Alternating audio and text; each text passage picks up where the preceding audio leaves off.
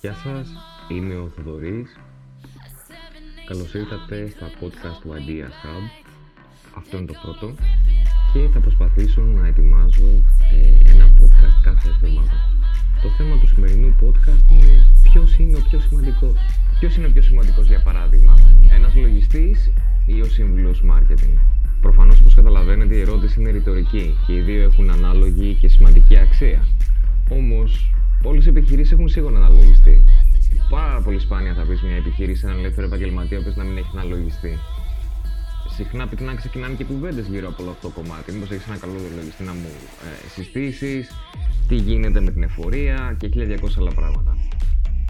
Οπότε το ερώτημα, το πραγματικό ερώτημα, είναι γιατί αφού όλες οι επιχειρήσεις έχουν έναν λογιστή, γιατί δεν έχουν όλες κάποιον σύμβουλο marketing. Για π.χ. ας πούμε, θα συμφωνήσετε μαζί μου ότι η συνεργασία με έναν επαγγελματία λογιστή είναι απαραίτητη για κάθε επιχείρηση. Αναζητάμε κάποιον που να μπορεί να ενημερώνει τα βιβλία μας, να φροντίζει για την υποβολή των φορολογικών δηλώσεων, να έχει γνώση πάνω σε νομικά θέματα, σε θέματα οικονομικά σχετικά με τη διοίκηση των επιχειρήσεων. Ε, ιδανικά, αν ο λογιστής έχει και εμπειρία πάνω στον κλάδο το οποίο αντιστοιχεί η επιχείρησή μας, τότε είμαστε και τυχεροί. Οπότε μέχρι εδώ είμαι σίγουρος ότι συμφωνείτε μαζί μου. Τι γίνεται όμως με το σύμβουλο marketing; Ένα μεγάλο ποσοστό επιχειρήσεων θεωρεί ότι ο σύμβουλος marketing είναι κάτι σαν έξοδο ή ότι πρέπει να είναι μια πολύ μεγάλη εταιρεία για να έχει ανάγκη ένα τέτοιο σύμβουλο ή για να μπορεί να πληρώσει ένα τέτοιο σύμβουλο.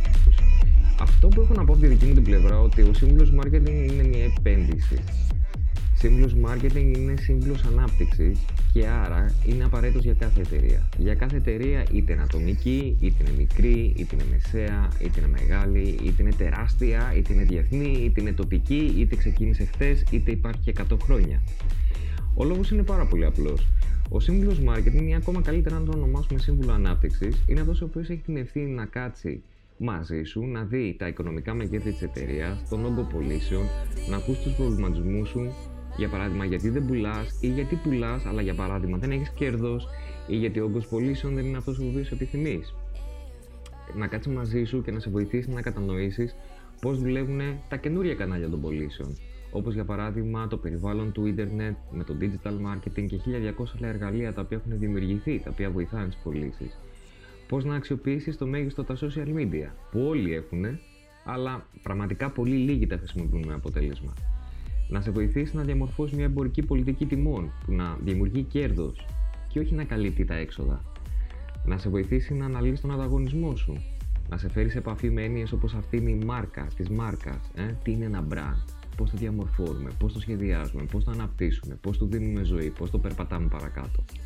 Να οργανώσεις δηλαδή μαζί σου μια στρατηγική marketing η οποία να έχει στόχο την ανάπτυξη τόσο σε επαγγελματικό επίπεδο αλλά και σε προσωπικό επίπεδο. Γιατί όσο μαθαίνεις πράγματα, όσο προβληματίζεσαι για την αγορά σου, για την εταιρεία σου, για το προϊόν σου, για την υπηρεσία σου, με αυτόν τον τρόπο μεταβάλλονται στοιχεία και προσωπικά. Το έχω δει να συμβαίνει σε δεκάδες ανθρώπους οι οποίοι ζητάνε βοήθεια για την επιχείρησή τους. Η βοήθεια άλλωστε δεν είναι κάτι κακό, να αναπτύξουμε την επιχείρησή μας θέλουμε. Κάποιοι μπορούν να το κάνουν πιο εύκολα, κάποιοι χρειάζονται υποστήριξη γι' αυτό. Σκέψου για παράδειγμα το ίδιο πράγμα γίνεται με το λογιστή. Όλοι λίγο πολύ ξέρουμε μέσα από τη λειτουργία της επιχείρησής μας τι γίνεται με τα οικονομικά, αλλά αφήνουμε να κάνει τη δουλειά κάποιος ειδικός. Αν ακόμα δεν σε έχω προβληματίσει, τότε σκέψου κάτι ακόμα, κάτι τελευταίο. Σε μια επιχείρηση η οποία, για παράδειγμα, έχει το λογιστή της ε, ή έχει ένα λογιστικό ε, τμήμα, ένα τμήμα λογιστηρίου μέσα στην, στην εταιρεία, ε, ουσιαστικά φροντίζει για τη σωστή διαχείριση των πραγμάτων που χρειάζεται για να λειτουργήσει η εταιρεία.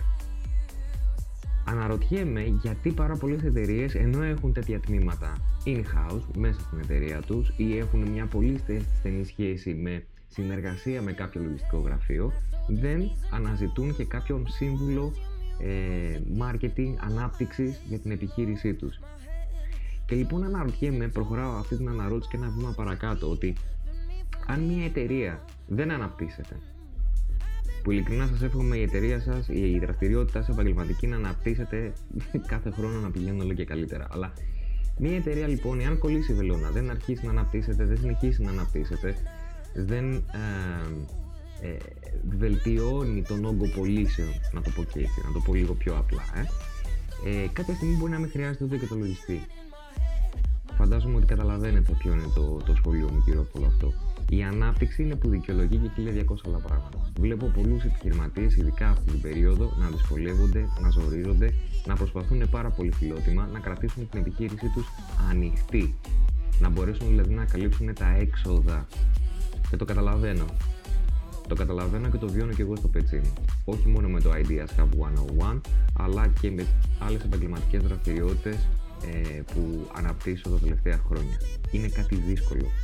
Ένας λόγος παραπάνω λοιπόν να υπάρχει κοντά σας ένας σύμβουλος ο οποίος να μπορεί να σας καθοδηγήσει για το πώς μπορείτε να απεμπλακείτε από το πρόβλημα και να πάτε σε ανάπτυξη. Γίνεται. Πραγματικά γίνεται. Σε περίπτωση που για κάποιο λόγο θα θέλατε να δοκιμάσετε αυτή την προσπάθεια μαζί μου, Υπενθυμίζω ότι υπάρχει το περιθώριο να κλείσετε μια δωρεάν συνάντηση online για μια ώρα, να βρεθούμε, να ακούσω πράγματα για σας, για την επιχείρησή σας, για αυτά τα οποία σας προβληματίζουν, για αυτά τα οποία ονειρεύεστε ότι θέλετε να κάνετε, χωρίς καμία επιπλέον δέσμευση. Και μακάρι να μπορέσω και εγώ να έχω να σας πω ε, κάποιες συμβουλές οι οποίες να σας φανούν χρήσιμες από την πρώτη ώρα. Ε, όπως και να έχει, σας ευχαριστώ που με ακούσατε. Θα προσπαθήσω να ανεβάσω και άλλα podcast μέσα από τη λογική 3 λεπτά με το Θοδωρή. Ε, θα δίνω σύμβουλες δωρεάν πάντα για όποιον θέλει να μάθει παραπάνω πράγματα για το πώς μπορεί να διοικήσει ή να αναπτύξει την επιχείρησή του. Καλή δύναμη σε όλους.